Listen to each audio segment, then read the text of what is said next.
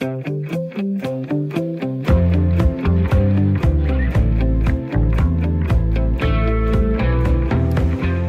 varmt velkommen til Byrådderne på Radio 4, et program, hvor vi taler om kommunalpolitik. De næste 55 minutter kan du blandt andet komme med ind i motorrummet i en kommune, der har kæmpet for at undgå at lukke ned på grund af høje coronasmittetal. Du kan også høre, hvorfor flere fynske borgmester røg op i det røde felt over, at regeringen havde planer om et udrejsecenter for udviste flygtninge på Langeland. Og så tager vi en snak om den sommerpakke, der skal hjælpe med at få gang i turismen igen. I hvert fald i landets største byer, som får de fleste af pengene i pakken. Er det fair eller en skævert? Det får du også nogle bud på. Jeg hedder Thue Sørensen og er din vært. Endnu en gang velkommen til Byrådderne. Som altid har jeg selskab af et panel af byrødder, og denne gang er det jer. Kasper Ejsing Olesen, borgmester i Kerteminde Kommune på Fyn og valg for Socialdemokratiet. Velkommen til, Kasper. Tak skal du have. Også velkommen til dig, Pernille Beckmann, borgmester i Greve Kommune i hovedstadsområdet og valgt for Venstre. Pænt god formiddag til dig, Pernille. Det lyder som om, vi lige havde et lille udfald på linjen der. Vi prøver lige at se, om ikke vi kan få hul igennem til Pernille igen. Men jeg kan jo så sige velkommen til dig, Simon Arkesen, borgmester i Frederiksberg Kommune. Også en hovedstadskommune og valgt for det konservative Folkeparti. Velkommen til, Simon. Mange tak. Pernille, vi prøver lige at se, er der hul igennem? Kan du høre os andre her i studiet? Det lader ikke til, at vi gør. Vi prøver lige at se, om ikke vi kan få hende fanget op på en telefon. I mellemtiden, så synes jeg da bare, vi andre tre, vi skal kaste os ud i løjerne. Skal vi ikke gøre det? Det synes jeg. Jamen, de skal slet herovre. Der er slet noget. Der er nok en del af os, som føler os mere frie end længe. Genåbningen af landet er jo godt i gang, og vi har fået en, skal vi sige, nogenlunde normal hverdag igen. Men coronaen, den er jo stadig, og folk bliver også stadig smittet. Og derfor så trues lokale skoler, institutioner og arbejdspladser også med jævne mellemrum af nedlukninger. Og et af de steder, hvor den trussel den har været om en meget præsent, det er jo i Frederiksberg Kommune, hvor du, borgmester Simon Arkesen, der har både beboere og arbejdsgivere, og selvfølgelig ikke mindst kommunalpolitikerne, haft, tror jeg, et særligt vågent øje til smittetallene i nogle uger nu, da de jo var så høje, at de som kommune risikerede en såkaldt automatisk nedlukning, den her model, som et flertal i Folketinget, de har bestemt. Nu ser det ud som om, at I bliver reddet på målstregen. Statens Serum Institut, de hæver jo grænsen for den her automatiske nedlukning fra et incidenstal på 250 til 300, og dermed så holder jeg i hvert fald under, som det ser ud lige nu. Men Simon, kan du ikke lige prøve at sætte lidt ord på, hvordan det har været at sidde i den, hvad skal vi sige, politiske spids med sådan en truende nedlukning overhovedet? Jamen, det er jo aldrig rart, fordi det går ud over rigtig mange mennesker, hvis det er, at man skal til at lukke en kommune ned. Den nedlukning, der er tale om, er jo ret omfangsrig. Det er stort set kun daginstitutioner, der må holde åbent. Så hvis man, om man så må sige, får den fulde pakke leveret fra regeringen, så er det en total nedlukning. Og det kan man sige, det er jo altså en lille smule frustrerende for borgere og virksomheder i en tid, hvor signalerne landspolitisk er mere og mere genåbning, forhandlinger om genåbning, ting, der går den rigtige vej, at man så i et lokalsamfund skal lukke ned. Det er svært for borgerne helt at forstå, fordi man jo orienterer sig mod de mere sådan nationalpolitiske udmeldinger, at man så i en lokal kontekst skal leve med, at den frihed, man lige netop har fået tilbage, den skal indskrænkes. Så at være afsender på sådan en besked er selvfølgelig ikke sjovt. Hvad er det for nogle politiske håndtag, du kan hive i, eller I kan hive i som kommune? Jamen, der er jo en del, men der er også begrænsninger. Så jeg tror, det gælder om at se mulighederne. Det er en stor kommunikationsopgave, fordi det er jo i først og fremmest den enkeltes ansvar selv i ens privatsfære og leve efter de gode råd og anbefalinger, der er. Så kommunerne har en stor opgave i, og i den her situation Frederiksberg Kommune, i at sige, det kan godt være, at signalerne er mere og mere genåbning. Det er det bare ikke på Frederiksberg. Der skal vi være særligt påpasselige. Og så er det jo selvfølgelig der, hvor kommunen har ansvaret at sørge for, at man også har et skærpet fokus på restriktionerne. At man får sagt til sine skoleledere og dagtilbudsledere, vær nu ekstra opmærksom i den tid, vi kommer ind i. For det er menneskeligt, at når sommeren nærmer sig, tallene udvikler sig rigtigt, de landspolitiske strømninger er mere og mere genåbning, jamen så sker der jo også det, at skuldrene falder en lille smule ned, og man bliver måske lidt mere afslappet. Jeg tror, vi alle sammen kan genkende det fra vores hverdag, at vi er mere afslappet omkring corona nu, end vi var for et år siden, hvor det hele var uvist og usikkert og fyldt med frygt. Så derfor så kræver det jo en helt særlig indsats der hvor kommunen selv har ansvaret, være super opmærksom på, at restriktionerne de bliver overholdt efter punkt og prikke, men også kommunikere til borgerne. Og så er der jo sådan noget som samarbejdet med regionerne omkring udvidelse af testkapacitet, sådan så der ingen dårlige undskyldninger er for ikke at lade sig teste. Så det har jo også været et stort fokus på Frederiksberg. Vi har udvidet, fordoblet vores testkapacitet i de her dage og uger, hvor vi har set smittetallet stige.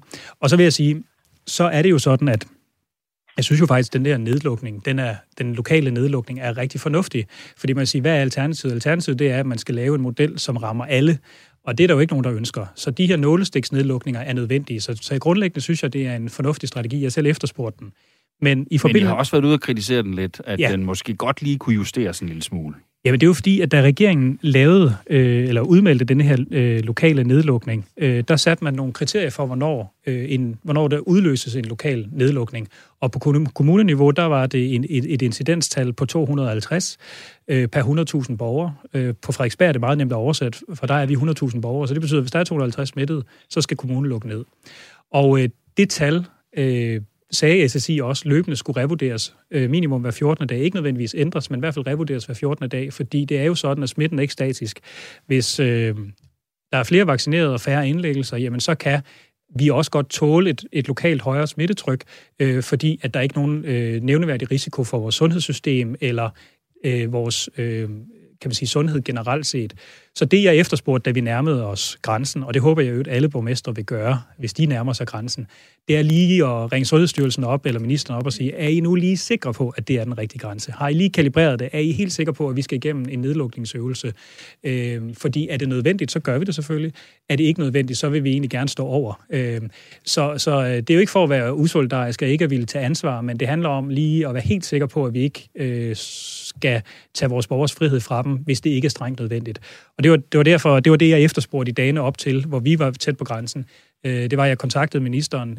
Jeg prøvede at sætte en dagsorden om, kig os lige i øjnene og fortæl os, at det her, det er grænsen. Er det det? Fair square, så er det min opgave i god orden at få lukket kommunen ned. Er det ikke, så vil jeg selvfølgelig helst undgå det. Og heldigvis, så kiggede SSI os i øjnene og sagde, vi kan godt lige justere den grænse.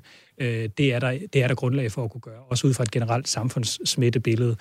Så det var jeg selvfølgelig glad for, og så har vi jo brugt tiden klogt ved at virkelig forsøge at få vores incidenstal ned, smitten bragt ned, og nu ser det ud, som om vi er under 200, så nu er vi altså et godt stykke fra den her nye grænse på 300, og det er jeg selvfølgelig på borgernes vegne og virksomhedernes vegne rigtig glad for.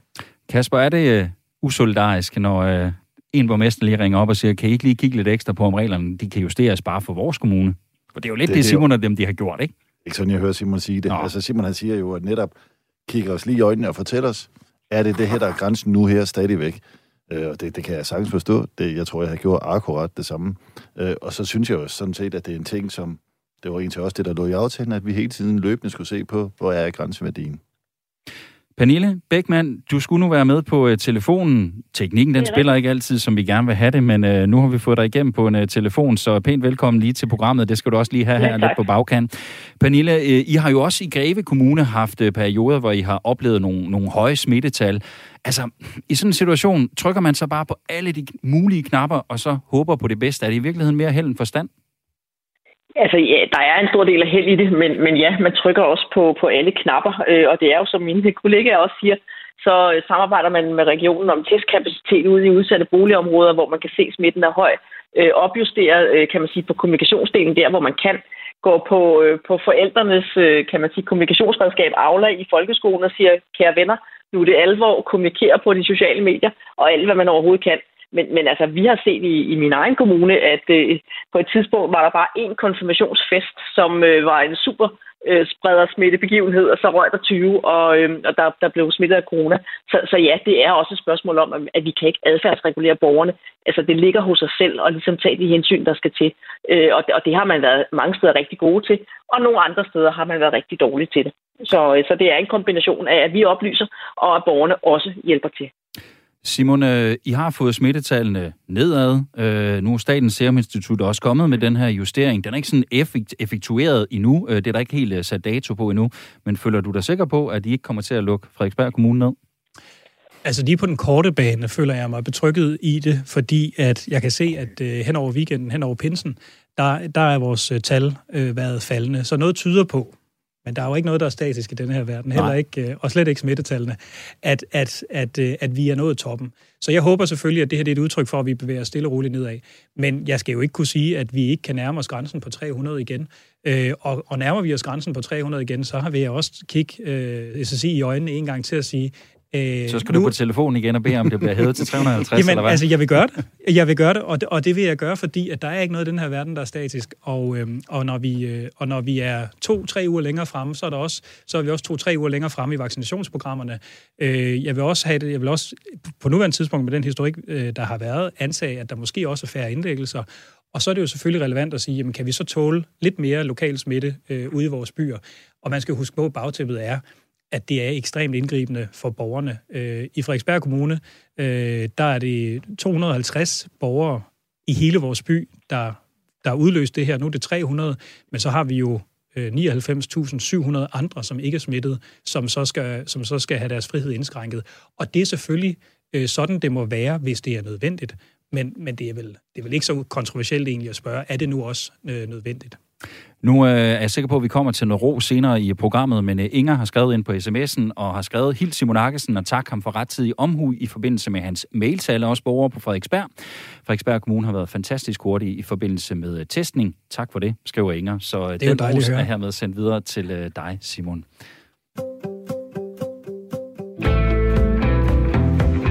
Når der kommer nye tilflyttere til et område, så sådan i klassisk forstand, så står naboerne jo klar med velkomstkage. Kommunen byder sikkert også velkommen med en lille hilsen og åbne arme.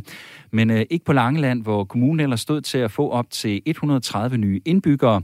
Problemet var, og er i princippet stadig bare, at det ville være udviste asylansøgere, som regeringen havde planer om at indkvartere på et udrejsecenter på sydsiden af øen. En beslutning, som har fået de store følelser frem i flere langelændinge, blandt andre Hans-Erik Nielsen her. Jamen, de skal slet herovre, der er slet noget spiller. For helvede, Jylland, det er 50 gange større som London. Så ser man der ude midt på Jylland, for helvede. Vi vil fandme midt herovre og ødelægge vores lille samfund herovre. Ja, byrådet i Langeland Kommune, de var også imod den her beslutning, og flere fynske borgmester, de gik også sammen om at kritisere regeringen for ikke at inddrage lokalområderne i beslutningen om, hvor udrejsecentret skulle ligge. Til sidst så kom regeringen også i modvind i Folketinget, hvor et flertal gik imod, og i aftes, tirsdag den 25. maj, der droppede regeringen så sine planer om et udrejsecenter på Langeland. Og Kasper, du er jo en af de her borgmester, der har været ude og kritisere regeringen for, egentlig både beslutningen, men også, kan man sige, beslutningsprocessen, som du ikke mener har været særlig god. Men hvorfor betyder det egentlig noget for dig som borgmester i Kerteminde, om der kommer et udrejsecenter på Langeland eller ej? Jamen, hvis du holder fast lige præcis netop i processen, så drejer det sig jo om de arbejdsvilkår, som vi har ude i kommunerne.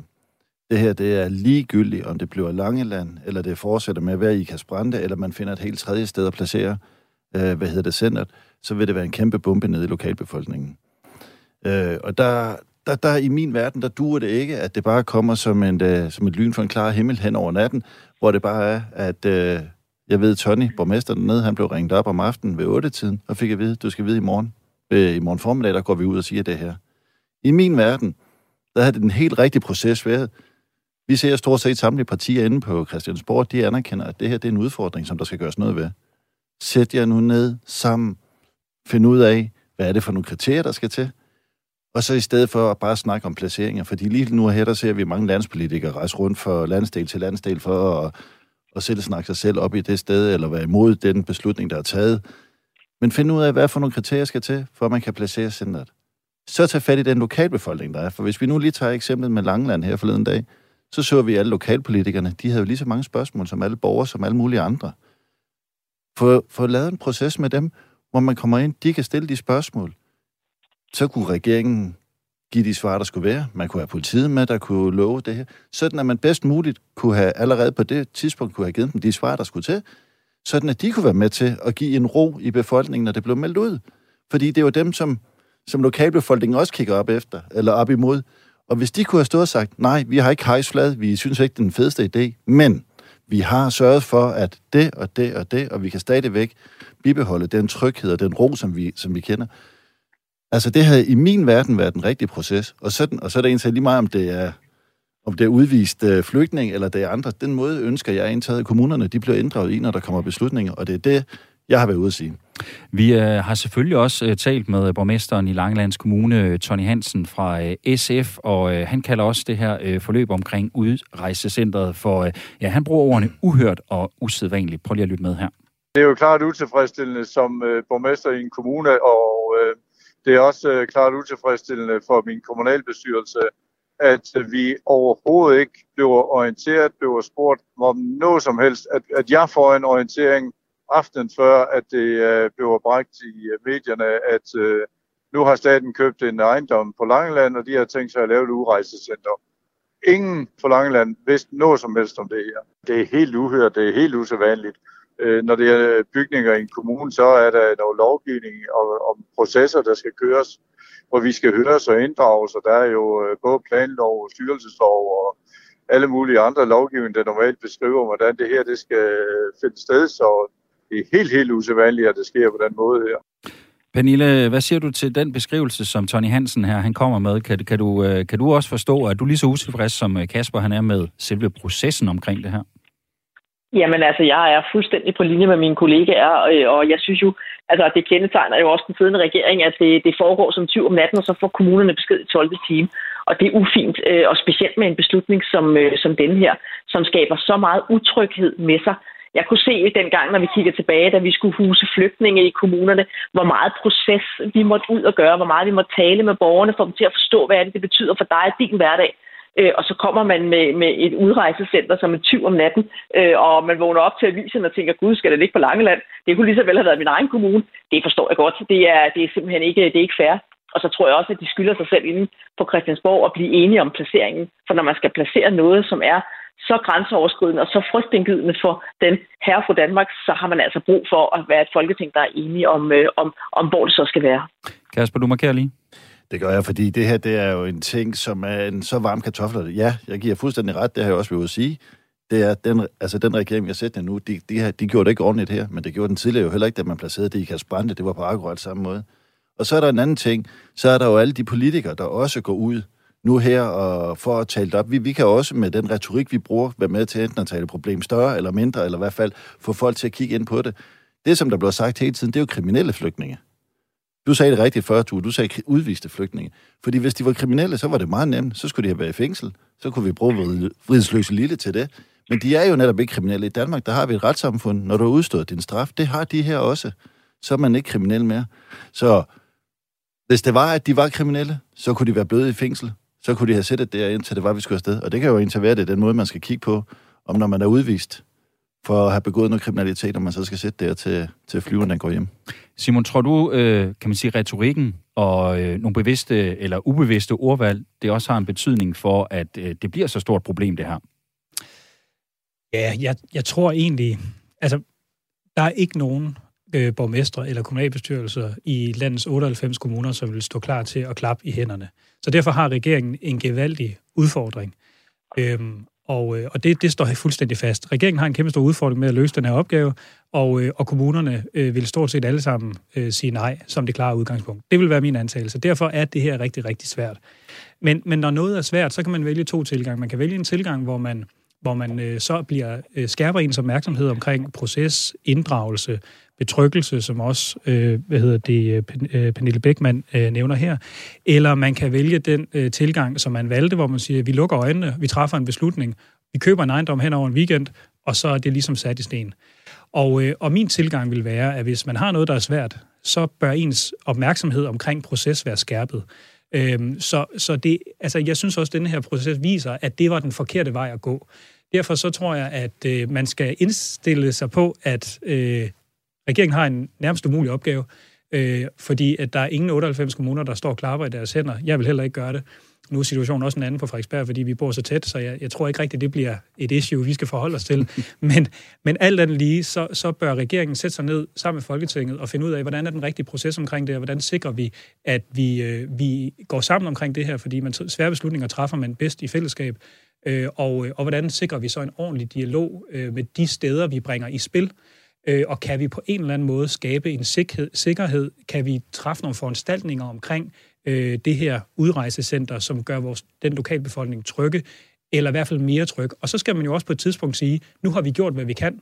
Nu træffer vi en beslutning, og så skal man være klar til at stå på mål for det. For der bliver truffet svære beslutninger hver eneste dag, og man kan ikke gøre alle mennesker glade. Beslutningen skal træffes, men man kan sikre sig, at man er fundamentet for at lykkes med en så succesfuld svær beslutning som overhovedet muligt, at den er til stede. Og det har den ikke været i det her tilfælde.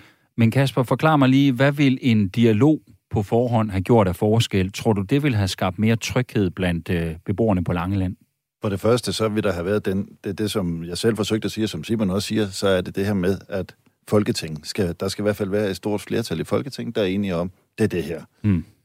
Så kan de med ro gå ud, tale med den enkelte, eller med lige præcis den kommunalbestyrelse, hvor det så blev peget på, at det skal ligge. Der er ikke nogen, der vil stå og juble over, at det kommer dertil. Men så vil du have muligheden for at gå i den dialog, som er vigtig. Altså, der skal jo findes løsninger. Hvis det var, vi fik at vide, at det skal ligge der, og I kan ikke gøre noget, så er det jo vigtigt. Så vil der jo være en masse ting, som vi ønskede en til at få sikkerhed for. Og en sikkerhed, som vi har lyst til også at kunne fortælle direkte ud til borgerne, lige så snart, at det kom ud. Sådan at vi kunne være med til at sige, det er under de her forhold her. Vi har spurgt ind til de her ting. Vi har sørget for, at der kommer aftaler med det her. Vi ved godt, at det her det er noget, der skaber utryghed. Altså, i min verden, der... Det er lige meget, om det er sådan en besked eller det andre. Det er vigtigt, at de processer, de kører ordentligt. Pernille, kan du ikke også prøve at sætte ord på det her? Altså, hvad betyder det for, at der måske ikke ligefrem er en opbakning, men så måske en større forståelse blandt borgerne i en kommune, og at de så som lokale politikere måske kan gå ud og give nogle flere informationer, svare på nogle spørgsmål og sige, at I er blevet hørt i en sag af sådan en kaliber her? Jamen, det er jo altafgørende, at borgerne, kan man sige, får vished for alle de spørgsmål, der måtte være, og de bekymringer, de har. For hvis ikke man får adresseret dem, og får ligesom luft for den angst, man kan sidde med, og få svar på det, så bliver frustrationen jo bare større hele vejen igennem. Så den der dialogproces, velvidende, at jeg er sådan set enig med Simon i, at der er ikke nogen, der vil sidde her og juble og tage imod det her med kysshånd, det er der ingen af landets kommuner, der vil. Men en gennembearbejdet plan og sige, nu gør vi det sådan set her, og så stiller vi de ressourcer til rådighed, der skal til, så borgerne ligesom også får lov at tale og føler sig hørt. Men beslutningen, den er truffet, den er sådan set, den skal være her i en gennemarbejdet proces med fokus på sikkerhed og tryghed og det, der betyder noget for borgerne. Og så synes jeg måske også, at når man så kigger på Langeland, så synes jeg måske i stedet, man kan diskutere, hvor det skal være i Danmark, og der er ikke en optimal placering på det her. Men Langeland har i forvejen, kan man sige, en masse sociale udfordringer, og er et af de steder i Danmark, som måske slås med mest, kan vi jo se, når kommunetallene kommer. Så er det måske ikke helt fair, at man så, kan man sige, øger den andel i den ende af Danmark. Jeg tror faktisk, regeringen lovede, Pernille, at bringe flere ressourcer med. Om det så var på borgermødet efterfølgende, det blev sagt, det skal jeg ikke lige hænge mig fast i. Men Simon, du markerer også lige. Jamen, altså, det er mere for at sige, altså, hvis, når man fra regeringens side køber et hus hen over natten, det gør man jo typisk, men altså, ja, man køber det i hvert fald sådan, det tager ikke så lang tid, hvis man har besluttet sig for det, men altså, at man slet ikke har en inddragende proces omkring det, og bare handler det uden at involvere nogen i sådan en proces, når man skal placere det her, så sætter det jo et signal om, at man i det mindste man har truffet en beslutning, som er ret ultimativ, og man har også gjort det uden at have nogen processer omkring det, høringer. Så det vil sige, det stiller jo en hel masse spørgsmål fra en lokal befolkning. Hvis du får at vide, jamen der er, det er allerede, det kommer til at ske, det, man kan pege på adressen, og man kan så også til gengæld pege på en hel masse åbne spørgsmål, som ikke er besvaret, så skaber det jo en utryghed omkring det, fordi det sender et signal om, er det her så super velovervejet? Altså, den måde, man træffer gode beslutninger på, det er jo ved at høre hinanden, tale, debattere, sikre, at man har alle de nuancer med, der skal til. Så når man har handlet på det, inden man har haft de processer, så vil jeg også selv som borger, så vil jeg stille mig selv det spørgsmål, er I nu sikker på, at I har haft alle perspektiver med i den beslutning? Og det skaber jo i sig selv en utryghed. Så jeg tror, regeringen kunne have gjort sådan en stor tjeneste ved at være lidt mere omhyggelig. Men regeringen har vel også godt været klar over, at der vil være modstand, både blandt de borgere, den beliggenhed på det sted, hvor udrejsecenteret det skulle ligge, og vel også lokalpolitisk modstand, Kasper. Det kunne vel måske tænkes, at det er helt bevidst, at de ikke har spurgt eller indgået i en dialog på forhånd. Ja, det håber jeg så ikke jo. Jeg tænker, at de har troet, at der var et flertal i Folketinget for at finde den her. Og jeg er egentlig godt klar over, at de behøver sådan set ikke at spørge Folketinget. Det kan man så i det mindste så rose regeringen for i det her, det er, at de vælger at sige, at vi kan egentlig bare træffe den her beslutning, eller ministeren kan træffe den beslutning, men vælger egentlig at sige, at det vil de ikke gøre hen over Folketinget. Men det vigtige lige nu og her, Fordi det er en udfordring, vi har i Danmark, og det er en udfordring, der kommer til at ligge i en eller anden kommune. Det er, at de på Christiansborg ønsker at sætte sig sammen og finde løsningen på, hvordan er det, at vi kommer i mål med det her. Fordi i mål, det skal vi. Ellers så står det jo bare til. Og jeg tror, hvis du snakker med Ikast Brandes borgmester, så synes han ikke, det er sjovt. Jeg tror, jeg har det måske lidt på en anden måde end Kasper her. Jeg tror faktisk, det har været en bevidst strategi.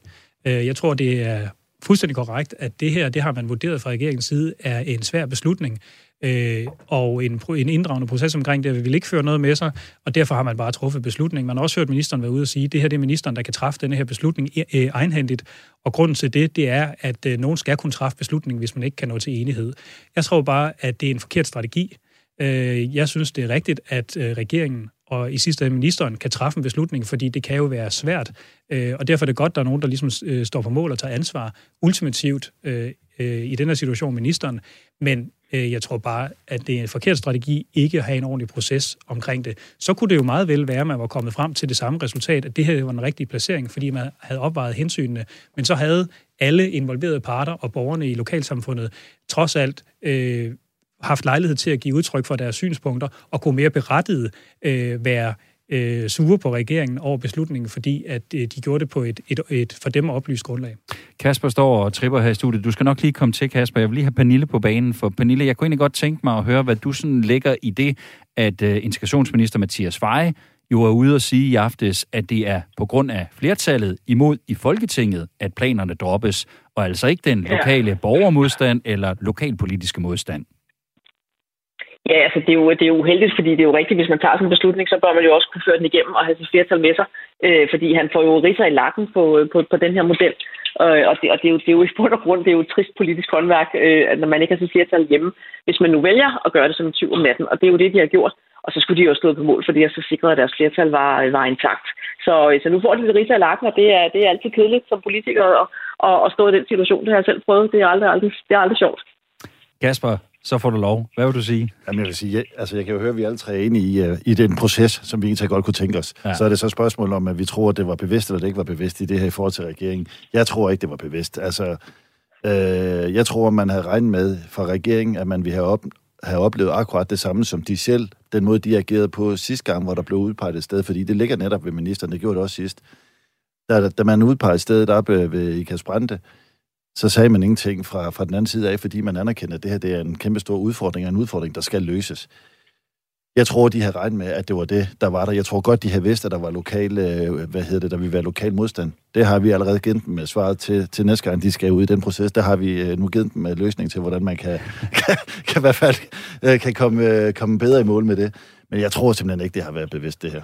Vi sender et link af podcastudgaven af den her udsendelse til Mathias Tesfaye, så kan han jo lytte den og tage det med videre i den videre proces. Ikke? Vi skal lige en tur tilbage til Langeland, fordi vi skal også lige høre borgmester Tony Hansen fra SF om, hvorfor han er så indet modstander af det her udrejsecenter, som altså, hvis det stod til regeringen, skulle ligge på Langeland. Prøv lige at høre med her. Langeland er en af de økonomisk svageste kommuner, hvis ikke den økonomisk svageste kommune. Vi er fuldstændig afhængige af særtilskud. Centraliseringen har drænet os for alt, hvad det her statslige arbejdspladser på nær nogle få. Finanskrisen var hård ved os. Vi har nu ved egen hjælp, ved flid, ved hårdt arbejde, hævet os selv op ved hårrødderne. Vi har nu succes med vores turismearbejde. Vi har nu succes med børnefamilierne bosætter sig på Langeland, så vi kan se, at vores befolkningstal kan gå den rigtige vej igen. Alle de ting bliver jo fuldstændig slået i stykker, hvis man placerer et center, som huser 130 mennesker med alvorlige domme i bagagen. Det vil jo holde turister væk, og det vil jo skade vores bosætning. Der er faktisk 5 hushandlere, der allerede på nuværende tidspunkt er blevet annulleret. Så det er ikke bare noget, vi tror, vi har faktisk allerede beviser. Simon, hvis jeg skal være rigtig hård, så kan jeg jo sige, at Tony han har alle violinerne fremme her og taler på de her store følelser, men på den anden side kan jeg jo godt høre argumenterne. Men jeg tænker også, at nu skal der jo kigges på, hvor det her udrejsecenter, det så skal placeres. Og hver gang der vil blive peget på et område, så vil der formentlig stå en borgmester, det kunne være dig, det kunne være en anden af dine kolleger, og have en masse gode argumenter for, hvorfor det ikke skal ligge i vores baghave. Og det er vel det, der er humlen i problemet. Der er jo ikke nogen, der vil have det her udrejsecenter. Hvad pokker gør vi så? Jamen, det er jeg helt enig med dig i, og jeg har ikke svaret på det spørgsmål. Heldigvis sidder jeg heller ikke i regering. Jeg har et ansvar for en kommune, Frederiksberg Kommune. Men altså, jeg vil da bare sige, nu skal vi på et tidspunkt til at tale om turisme i hovedstaden. Altså, jeg vil da bare sige, Langeland, det er et helt fantastisk sted. Så støt dig op om Langeland, og se at komme afsted i sommerferien ned og besøge Langeland. Det er et smukt, smukt sted. Sydfyn i øvrigt er helt fantastisk. Kerteminde også. Jeg skal selv en tur derned på Sydfyns tur. Så er violinerne fremme igen.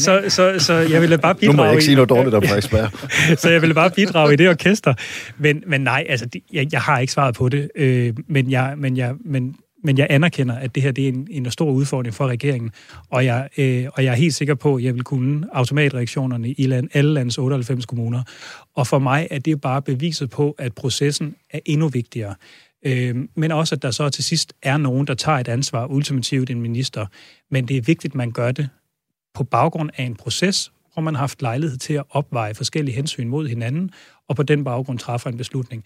Det, der jo er i det her, det er, at man føler jo ikke, som udefrastående, at der har været en proces, som sikrer, at ministeren har opvejet de hensyn, som borgerne i lokalområdet, men også borgmesteren her giver udtryk for. Havde de her ting været frembragt forud, så vil man jo sidde med en følelse af, at der i hvert fald været en, der har forholdt sig til det her, opvejet hensynene og alligevel truffet en beslutning. Så er det sværere, også for regeringens egen skyld, så er det sværere at kritisere den, fordi så er det ikke en proceskritik, så er det en beslutningskritik. Her har regeringen både en proceskritik og en beslutningskritik. Så når man træffer sådan nogle beslutninger, og de er svære, for guds skyld, det bedste råd, det er inddrage borgerne, sikrer jer, at I har et fuldstændigt grundlag, og så selvfølgelig også være mand, når man har ansvaret til at stille op og sige, det her det er beslutning, sådan bliver det. Det bliver ikke værre eller bedre, men det er den vej, vi går. Sådan må det også være en gang imellem. Og på Langeland, der var lokalpolitikerne og borgerne jo altså alt andet glade for den her udsigt til et udrejsecenter, hvor der skulle bo personer, som er tidligere dømt for kriminalitet. Vi hørte om fra Tony Hansen, borgmesteren, om hushandler, der allerede var blevet annulleret bare ved udsigten til det. Og på Radio 4, der talte vi forleden også med Magnus Nielsen, som bor på Langeland, og som faktisk kraftigt overvejede at flytte, hvis udrejsecenteret det blev en realitet. Det vil jeg nok højst synligt ende med. Ren og skær frygt for at have kriminelle rendende rundt, altså med så få bemandings, men på at holde øje med dem. Man kan være bange for mange ting. For eksempel, nu har jeg en bil stående udenfor, jeg er i gang med at reparere på. Jeg kan være bange for, at lige pludselig så mangler den eller nogle ting fra den. At man ikke kan gå rundt og føle sig tryg længere, det er det, jeg er bange for. Kasper, vi er jo lidt tilbage ved det her med retorikken, ikke? Nu bliver der brugt ordet kriminelle og så videre. Du talte om det tidligere. Har I ikke også som lokalpolitikere et ansvar for på en eller anden måde at nuancere det her billede, og også på den måde være med til at skabe noget mere vished og noget mere tryghed om sådanne beslutninger her? Absolut, og det kommer i den proces, som vi alle sammen har stået og efterlyst. Den kommer netop igennem den dialog, der er ved det. Og men kan man ikke også tage den på bagkant, eller er det helt umuligt, eller hvad? Det er i hvert fald meget, meget svært, ja. Og jeg tror ikke i sådan en stor sag her, at du kan gøre det. Altså, jeg er fuldstændig enig i det, som Simon siger. Altså, du kan lægge det frem, du kan tage de drøftelser, du kan også indgå de aftaler, og så på et tidspunkt, så kan du sige, nu kan vi ikke mere, og det bliver her. Men når jeg hører ham her, som I har interviewet, så er det usikkerheden igen. Det er jo lige præcis den usikkerhed, og hvem skal hjælpe ham, eller, altså, det er lige meget, han bor på Langeland, ham her, sådan en vil du kunne møde lige meget, hvorhen det blev lagt. Og hvem skal hjælpe med den usikkerhed? Det er der nogle lokaler, der skal være med. Så kom nu ud, få den dialog med de lokale, inden det bliver meldt ud hele vejen rundt, sådan at, at man faktisk kan være med til at give den ro. Jeg tror, vi har sagt det mange gange. Vi sætter et punktum for snakken om udrejsecentret her. Regeringen har jo altså nu droppet planen om, at det skal ligge på Langeland. I stedet så holdes centret Kærshovedgård i Bording Midtjylland åbent lidt længere endnu. Men regeringsplanen det er altså at finde et andet sted, hvor et nyt udrejsecenter skal placeres permanent.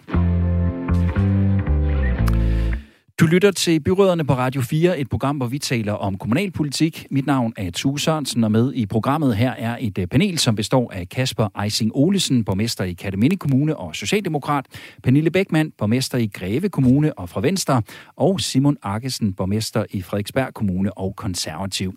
Nu skal vi til en fast tradition her i programmet. Jeg lovede det tidligere, der skal uddeles måske lidt mere ros eller noget ris. En byråderne bredside eller et kommunalpolitisk skulderklap. Det kan være til en person, en kommune, en sag, en beslutning. Noget helt 5. eller 6. eller 7. Stort som småt, rammerne de er forholdsvis brede, så længe det har en kommunalpolitisk krog. Vi kalder det ugens prik. Og Pernille, som tidligere garvet deltager i programmet her, så kan du jo få lov at lægge for land. Hvad har du som ugens prik? Jamen altså, det er jo altid sådan, at når jeg skal ind til dig, så går jeg sådan og bruger et par dage på at tænke, hvem er det egentlig, der fortjener det? Og så var jeg over at blive kviktestet og møder alle de der sådan, unge mennesker, som i hvert fald har fået sig en kompetenceuddannelse i at putte næse op i pind på mennesker. Og nogle af dem ser mere begejstrede ud end andre, men jeg synes rent faktisk, at der er mange af de unge mennesker, som står og tester alle os, som fortjener et kæmpe skulderklap. Jeg tror ikke, de alle sammen gør det af glæde, og det må godt nok være sejt at stå der og kigge på næser hele dagen. Så jeg synes altid, at de fortjener et kæmpe skulderklap, alle dem, som har valgt at gå ind og blive tester. Det sender vi videre til alle de unge podere, der står derude og tester, stor som lille, høj som lav. Det skal de selvfølgelig også have med. Kasper, ugens prik, ris eller ros? Nej, det skal være ros. Selvfølgelig skal det. Nu har vi lige stået og kritiseret regeringen, så vil jeg faktisk gerne rose regeringen og hele Folketinget. Og det er for den aftale, som de har lavet omkring børnene først. Børnene først, det giver bedre og tidligere indsats for de udsatte børn og familier. Færre skifter, mere stabilitet for børnene. Barnens lov, flere rettigheder til børnene, og bedre kvalitet i sagsbehandling og styrket retssikkerhed for den enkelte. Og her så kommer den lokale vinkel så. Det er netop, at det ikke er detaljstyret oppefra. Det er faktisk, at vi får lov til ude i kommunerne og selv bruge de løsninger, som vi synes er de rigtige. Og det skal de have ros for, fordi vi har set meget mere, at det hele bliver styret på nogle faste ting, som vi skal gøre i kommunerne, vedtaget på Christiansborg. Her der får vi stadigvæk lov til at have den kommunale selvbestemmelse. Så det skal de have ros for, trods alt en gang imellem. Så skal det også sendes den vej. Ja, men det er jo også en ting, der har stor betydning for kommunerne. Vi talte faktisk om det i vores seneste udsendelse, så der kan man gå tilbage og lytte podcastudgaven af den, hvis man vil lidt mere ind i den aftale, børnene først. Simon, ris eller ros? Ugens prik for dig. Ja, altså, nu har jeg jo ikke været inviteret her før, så risiko for, at... jeg tror, du har været inviteret længe. Du har bare ikke kunnet. Men jeg vil holde mig til ris, og det er ikke fordi, det er ikke ris til radioen for at have inviteret mig i dag. Men det er ris til regeringen. Ros til regeringen. Fordi at nu, det er lidt den samme, samme udgangspunkt som Kasper her. Nu har vi jo kritiseret regeringen, og der er utrolig meget, man kan kritisere rigtig mange mennesker for, men hvis man ikke har noget positivt, så hjælper det som regel nogle gange lige at lukke en gang imellem og fokusere på det positive. Og der er noget positivt.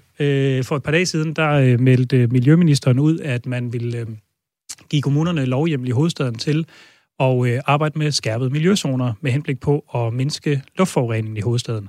Og det er vil jeg sige, super kontroversielt, fordi at ultimativt betyder det, at man er klar til at forbyde, eller give kommunerne mulighed for at forbyde nogle biler at køre ind i hovedstaden. Og det er noget, der rammer borgerne, og på godt og ondt.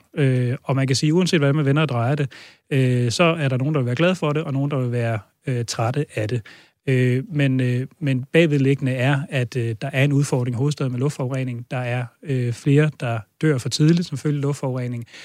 Og der er CO2-udslip selvfølgelig af det selvfølgelig. Så det er en stor udfordring for hovedstaden. Så det vil jeg egentlig gerne rose regeringen for at tage den varme kartoffel op. Jeg har selv efterspurgt det, og når man selv efterspørger det, så må man også godt være klar til at anerkende det, når det så kommer. Så det vil jeg bruge muligheden for.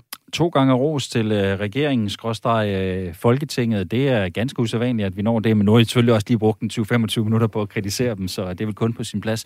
Ganske kort, Simon. Nej, vi gav gode råd. Ja, det er selvfølgelig rigtigt. Sådan kan vi også vælge at se på det. Simon, vil I se på de muligheder? Nu siger du, det er noget, du selv har efterspurgt. Kommer I til at se på de muligheder fra Frederiksberg Kommune i forhold til for eksempel at forbyde visse biler, der kører ind i hovedstadsområdet? Eller ind i jeres kommune? Det vil vi gøre.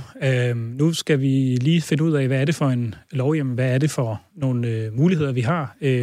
Og så skal vi jo finde den rigtige balance. Balancen mellem på den ene side at få løst udfordringen over tid, men også et hensyn til vores borgere, sådan så man har ordentlig tid til at omstille sig og indstille sig på nye regler. Men det er ikke en menneskeret at forurene i hovedstaden. Og som det ser ud nu, så er der noget, vi skal have gjort. Så det vil jeg bestemt mene. Det tror jeg, vi kommer til at gå relativt åbent og fordomsfrit ind i den kommende tid. Det giver jo også jer i Greve Kommune nogle muligheder, Pernille. Er det også noget, som du skal have kigget lidt nærmere på? Ja, det kigger vi meget på, og jeg faktisk skal selv til møde med ministeren herinde så længe, præcis om samme emne. Så ja, det vil vi bruge anledningen til, og det synes jeg sådan set også, at de skal have ros for. Så får du sendt endnu en gang ros ud. Så nu stopper jeg og slukker for jeres mikrofoner, og så siger jeg ikke mere ros nu. Nu skal vi til at snakke om noget helt andet. Og måske der også kan komme både ris og ros i spil nu. Det kunne jeg måske godt have på fornemmelsen, fordi at vi skal snakke lidt om en sommerpakke, som et flertal i Folketinget er blevet enige om. Vi var jo rigtig mange, mig selv inklusiv, som valgfartede i sommerhus sidste sommer, hvor coronapandemien trods jo nogle lempede rejserestriktioner hen over sommeren gjorde, at vi var mange, der valgte at holde ferie i det danske sommerland. Mens der jo så nærmest var fuldstændig en umulighed at opdrive et ledigt sommerhus nogle steder, ja, så var både hoteller, caféer, restauranter og turistattraktioner i de større byer sådan noget mere tilgængelige. Skal vi ikke bruge den formulering? Fordi hovedstadens indbyggere måske var i sommerhus, og de udenlandske turister, de i stor stil blev hjemme.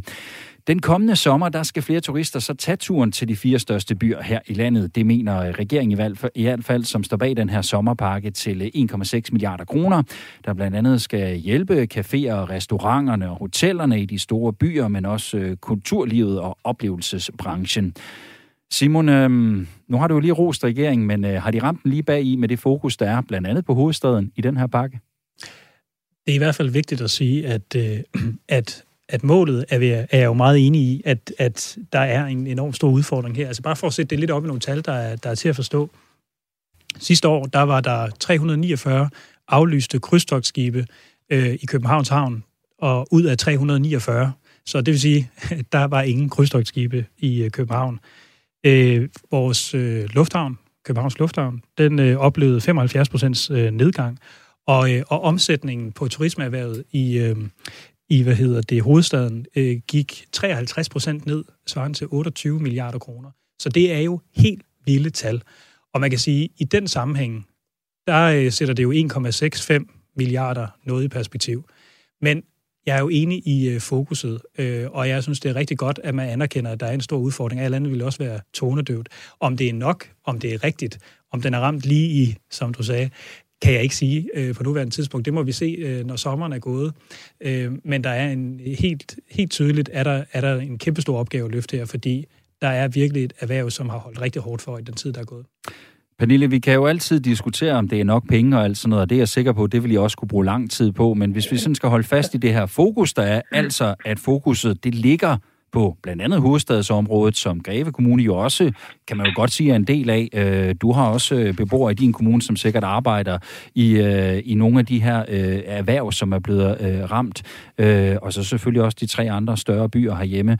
Altså, er det rigtigt at have et så specifikt fokus på, at det er nogle enkelte byer, og dermed også nogle enkelte kommuner, som på en eller anden måde bliver forfordelt i sådan en hjælpepakke her? Nej, det synes jeg ikke er rigtigt, fordi man kan sige, at nu ligger jeg lige i Region Sjælland, det vil sige, så rent faktisk skal vi ikke en del af hovedstaden, hvis man sådan skulle skære linjerne helt skarpt op. Og det betyder jo, at jeg har for eksempel et lille museum liggende herude, som hvem skal komme og besøge det, hvis det er billigere at tage på museum i København. De kommer til at skulle kæmpe ekstra hårdt for at få besøgende. Men jeg er da enig i, at hovedstaden og de store kommuner eller byer har der været hårdt ramt, og selvfølgelig skulle man måske også finde på et eller andet, som kunne hjælpe dem tilbage på sporet. Men det kommer til at gå ud over omegnsmuseer og caféer. Og mine restauratører herude er jo lige så afhængige af at have noget at leve af, så hvis man pludselig kan gå til København og få det billigere, så gider man da ikke spise Greve, altså så tager man da måske ind til byen. Så jeg synes ikke, det er ramt helt plet, men der er ingen tvivl om, at man skal hjælpe udvalgte brancher. Det er det, der er brug for. Simon, du markerer? Jamen det er fordi hovedstaden og de store byer er jo en drivmotor, og det er jo også der, hvor omsætningen er størst. Det er jo fuldstændig evident, så derfor er det også naturligt, at der er et særligt fokus. Så min bedste opfordring vil være, min forventning er i hvert fald, at vi danskere bliver i vores land alt andet lige den her sommer også med. Det vil i hvert fald være det generelle billede, det vil være min forsigtige antagelse.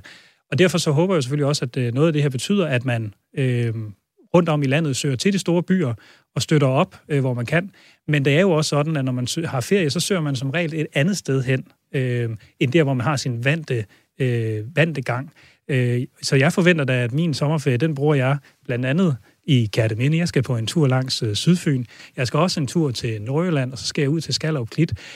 Så derfor så vil jeg da komme rundt i landet og støtte, og det tror jeg rigtig mange af dem, som bor i de store byer, også vil. Så hvis vi nu laver den aftale i dag, at vi laver byttedag, eller hvad? Præcis. Så alle de, der bor i de store byer, de søger ud og støtter op om det lille museum, som Pernille her giver udtryk for. Og så kan alle de, som bor i de byer, søge ind og bidrage. Jamen så må ikke, så det er tingene, de er i balance. Altså, det lyder jo meget sødt, men tror du, det reelt kunne ske i virkeligheden? Det kunne man jo godt tvivle på, ikke? Ja, jeg tror faktisk, altså jeg oplever rigtig mange, som har fået øjnene op for, hvad det er for et helt fantastisk land, vi bor i, når man ikke lige pludselig bare kan tage en billet til Gran Canaria eller et eller andet resort, hvor man sidder med all you can eat, var jeg lige ved at sige, med fuld pakke og fuld pension osv. Altså, at man bliver tvunget, i citationstegn, det kan man ikke se på radioen, men man bliver tvunget ud i at finde nogle oplevelser i Danmark, og der er så mange gode ting at byde på i Danmark.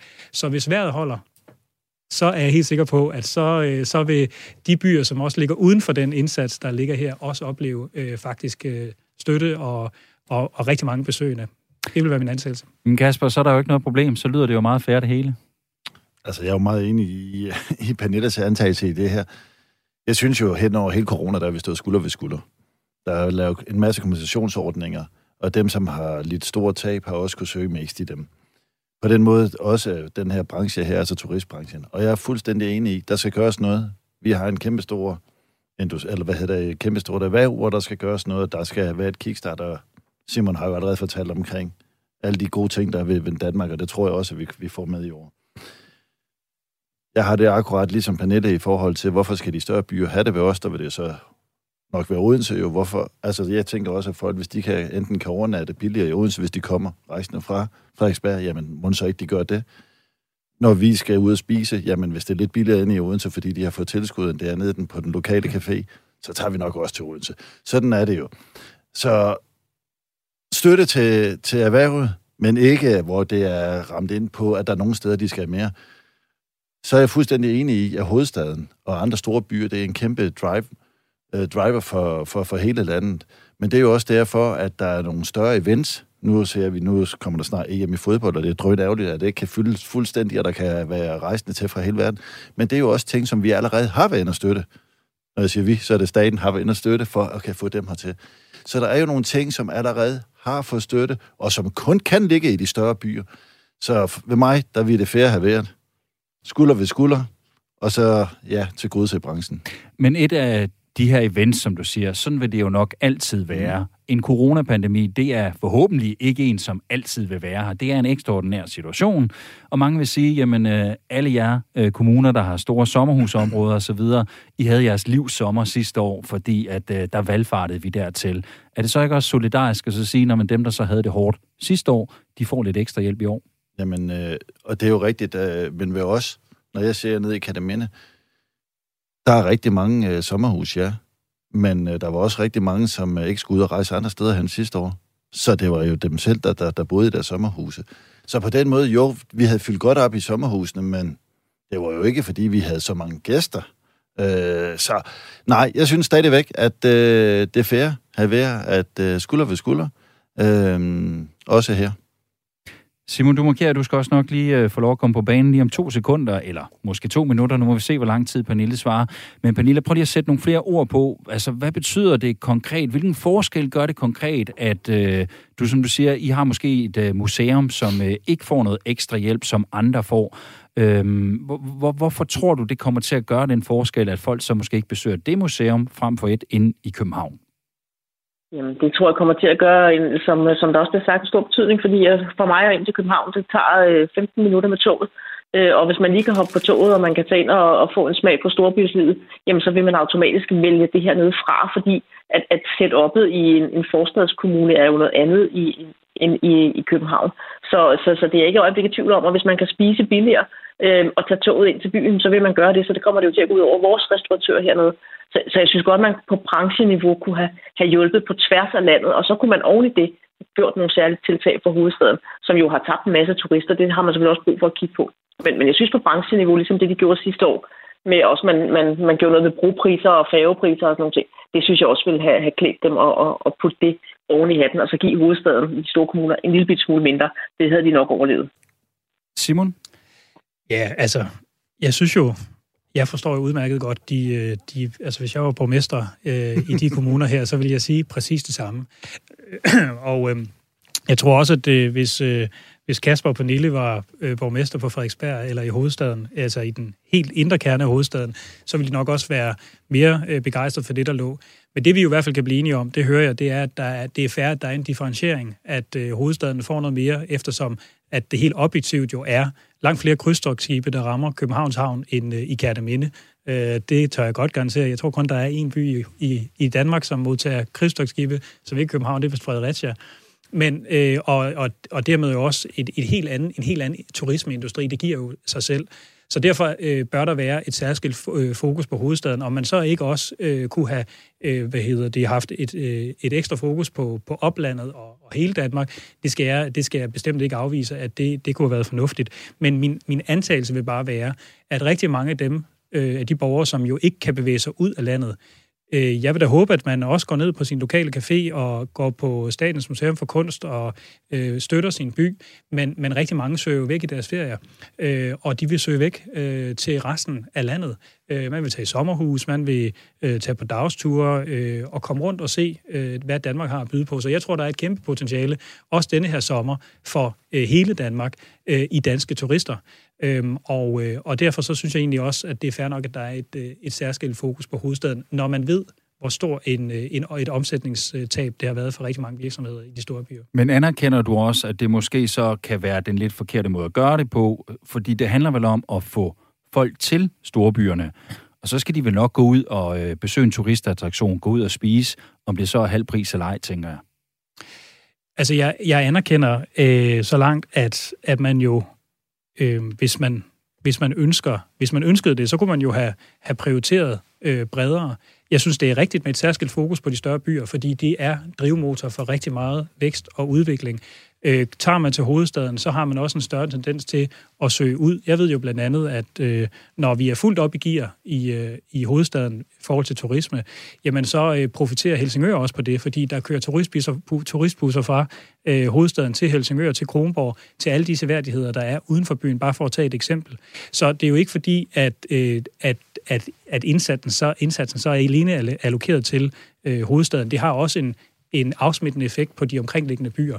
Så jeg synes sådan set, at et særskilt hovedstadsfokus er fuldstændig korrekt, men jeg anerkender det også, og det vil jeg da også, hvis jeg var borgmester i de andre kommuner, sige, kunne det ikke også have dryppet lidt mere direkte af på os? Og så vil jeg jo bare sige, det tror jeg ikke, I skal være så ked af, fordi jeg tror, at vi er rigtig mange, som kommer ud og ser på, hvad Danmark har at byde på os uden for de store byer. Kasper, du markerede før. Nu man skal glæde sig til, at Simon skal komme til Greve. Jamen, jeg vil bare sige til Simon, jeg glæder mig til, at han kommer ud og besøger mit lille museum ude i Greve, så må han give lyd, skal jeg give ham en opvisning. Det glæder mig til. Ja. Det kan I lige aftale her bagom, når vi er færdige, og så kan I jo lige udveksle en dato for, hvornår du kan komme på museumsbesøg, Simon. Kasper, du markerede lige før til en afsluttende bemærkning. Vi kunne også kigge på, jo, om vi ikke kunne gøre noget mere selv ved at skabe noget, og det er egentlig en opfordring. Nu har vi givet en god råd til Christiansborg en gang i dag. Jeg vil gerne gøre det igen, fordi jeg tror, vi alle sammen er enige om, og har opdaget rigtig meget, Danmark er bare dejligst. Jeg tror, at vi vil se, at der er rigtig mange, der fremadrettet mere vil holde deres ferie i Danmark, har fundet ud af, at der er rigtig mange kroge i Danmark, som både er spændende, og som man aldrig nogensinde har set. Og det ønsker man at udfordre. Der kunne man jo åbne op. Jeg ved selv, hvor svært det er at skulle ud og skal booke et sommerhus. Hvis det var, man åbnede op for puljen i forhold til, at vi kunne lave nye sommerhusområder. Jeg ved i hvert fald nede hos os, vi har en kæmpe stor efterspørgsel, både for folk, der gerne vil leje det, men også folk, der gerne vil etablere sommerhus. Så på den måde kunne man jo være med til at gøre, at der var flere, der kunne komme til, og når vi så også får åbnet grænserne op, så de også kan komme, så de kan komme med, hvad det udefra, så tror jeg faktisk, at der vil være en rigtig stor brug for, at vi har nogle flere sommerhus. Og så vil jeg bare lige sige, at man glemte i øjet til Simon, når han nu snakker omkring klimazoner, så er det nok meget godt med 349 mindre krydstogtskibe i København. De ligger heller ikke til på Frederiksberg, kan jeg afsløre. Trods alt ikke. Du markerede bare lige ganske kort, Simon. Det skal også være ganske kort, for vi har ikke så meget tid tilbage. Jeg synes, det Kasper siger er super interessant, og jeg synes, at det, der er spændende på bagkant af sådan en krise her, det er, hvilken hverdag vender vi tilbage til, og vi vender tilbage til den hverdag, der var før. Det tror og håber jeg ikke. Jeg håber, vi tager de bedste læringer med os. Og jeg kunne ønske mig for klimaets og fremtidens skyld, at vi bliver mere bevidste omkring, hvad vi rent faktisk kan opleve allernærmest os selv. Så jeg håber, at man fra byerne og kommunernes landsforening, regeringen sætter sig sammen og finder ud af, hvordan kan vi egentlig styrke den lokale turisme internt i Danmark og sikre, at hele Danmark sådan set profiterer af det her stigende fokus eller opmærksomhed, der er blevet skabt på, hvad det danske land egentlig kan. Så skal jeg stoppe. Det var også det sidste, du fik lov at sige, Simon. Ej, du kan få lov at sige tak lige om lidt, for det var alt for den her omgang af Byrådderne på Radio 4. Tak til jer, Kasper Ejsing Olesen, borgmester i Kerteminde Kommune og fra Socialdemokratiet. Tak for det, Kasper. Selv tak. Også tak til dig, Pernille Beckmann, borgmester i Greve Kommune og fra Venstre. Tak for det, Pernille. Tak, tak. Og tak til dig, Simon Arkesen, borgmester i Frederiksberg Kommune og fra De Konservative. Tak for invitationen. Der skal også lyde tak til Tony Hansen fra SF og Langeland Kommune, som var med tidligere. Mit navn det er Thue Sørensen, og sammen med Julie Lindhardt Højmark, der har vi tilrettelagt det her program.